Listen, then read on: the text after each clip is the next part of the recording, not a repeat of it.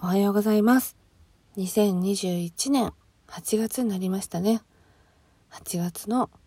今日は7日土曜日ですね。朝8時でございます。えー連日ね、最近ちょっとバタバタしておりました。うんで、まあ、移動とかね、そういうのも含めてマスクする時間ものすごく長かったですね。うん、もうほんと一日中マスクをしていたので、えー私も一応ね、美容の仕事をして10年以上、うん、久しぶりに肌荒れしてますね。マスク荒れ。で、しかも顔の表側じゃなくって、顎から首にかけての部分。なんかね、私は本当に昔肌荒れしてたっていうのはあのお伝えしてるんですけど、そこからね、ある程度まあ知識とかね、ケアの仕方を覚えて、肌荒れしない肌にはね、結構変わったと思っているので、割とね、こうポチッとできた肌荒れ、あの、ニキビとかは、逆にね、あできたみたいな。あれ、最近どんな生活してたっけな？みたいな感じのテンションで向き合えるようになったんですね。昔って、ほんと肌荒れするたびに、人の顔見たくないなとか、人に会いたくないなとか、私すごい肌が荒れてるなって思われるんだろうなとか、すごいモヤモヤする時間長かった。ですけど、やっぱね、この仕事に就いたことで、本当にそういう意味ではね、うまく隠せるとか、あとはまあ肌荒れしてる自分も自分だなって思えるようになったんですよ。それは本当にこの美容の仕事についてよかったし、勉強してね、よかったなって思う瞬間でもあったりするんですけど、稀に見るマスク荒れですね。うん、やっぱりマスク荒れはするとはね言われてて、もともと歯科助手さんとかね、医療関係のマスクしてる人っていうのは肌荒れやすいですね、マスクの下が。で、それっていうのは、やっぱね、蒸れやすくなるんですね。空気が全部逃げないので。そうなると、お風呂と一緒でお肌が少しふやけてくるんですね。で、そのふやけてる状態っていうのはやっぱちょっと無防備。うん、刺激とかに反応しやすくなってしまう肌の状態になっているので、マスクのね、下で蒸れた状態で、えっ、と、化学繊維ですね、マスクとかが擦れると、そこで肌荒れの原因になってしまうっていうメカニズムはね、理解はしてたんですけど、もうこんなにね、結構肌荒れるのはね、それぶり。10年以上こんなにね、肌荒れてないかも。まあ、それぐらい不節制だってことなんですけどね。はい。まあ、そういうのも含めて、ちょっとね、プロとして生活をね、改善しなければならないなと思う8月でございます。はい。今日はちょっとね、あの、美容の話しようかなと思います。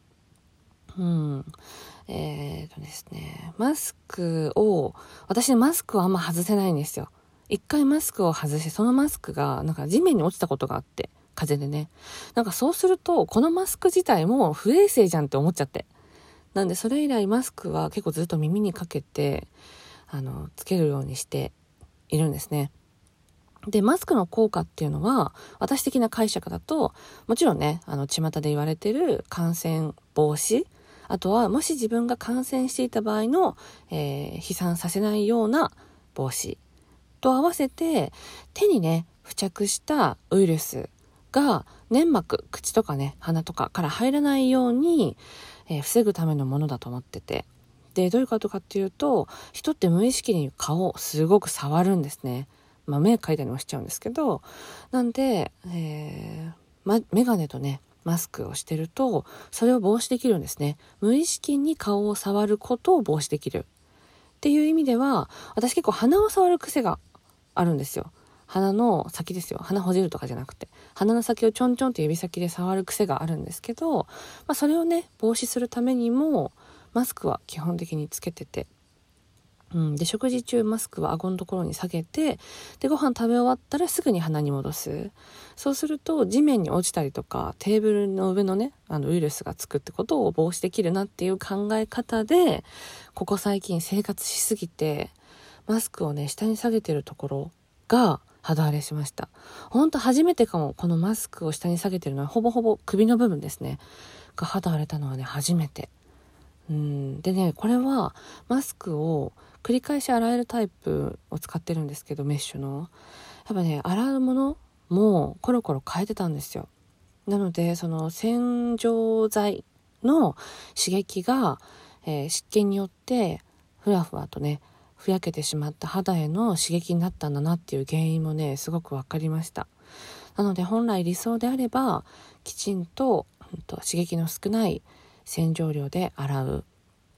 で、しっかりと乾燥させる。あの、洗い流した後ね、マスクに残留しないように洗い流した後、しっかり乾かしてから使うっていう当たり前のことをね、ちょっとおろそかにもしてましたね。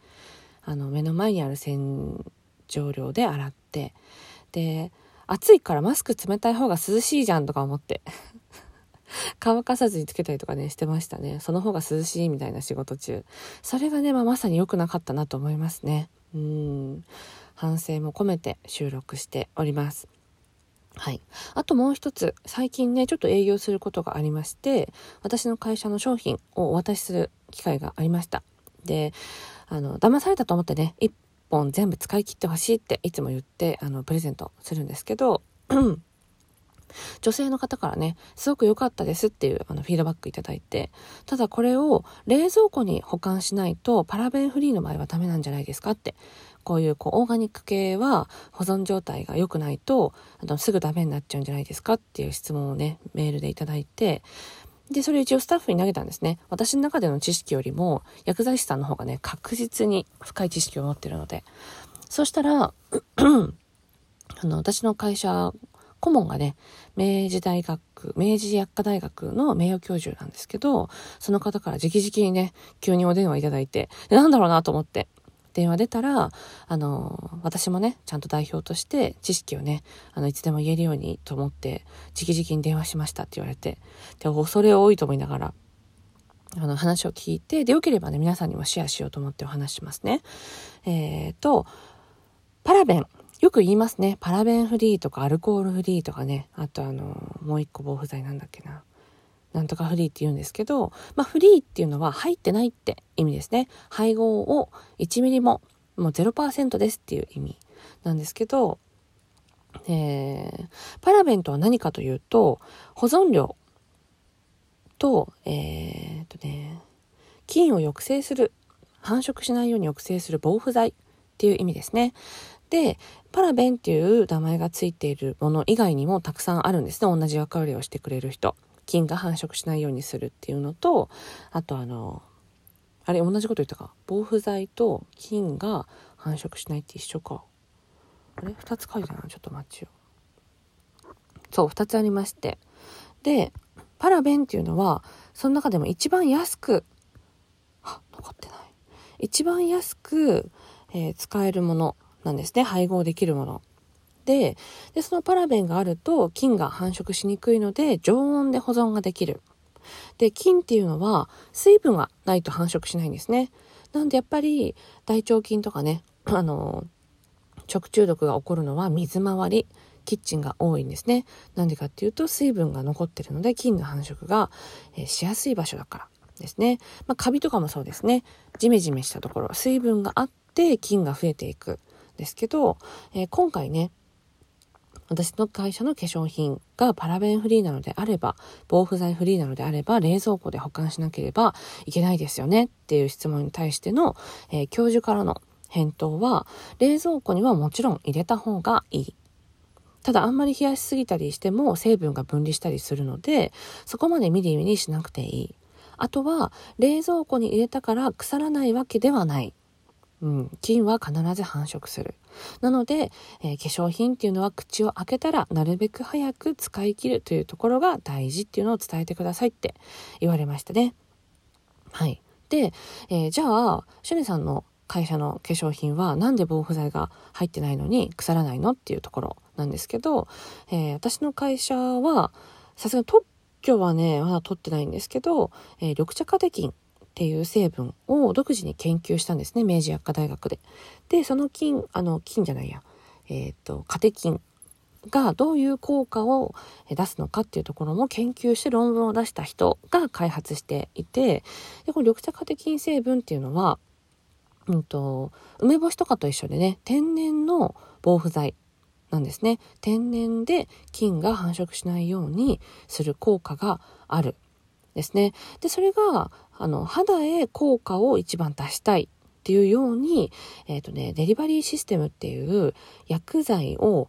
必要なところに必要な形に変えて届けるっていう、えっ、ー、とね、技術を開発したのが、今回のこの化粧品を作ってる和田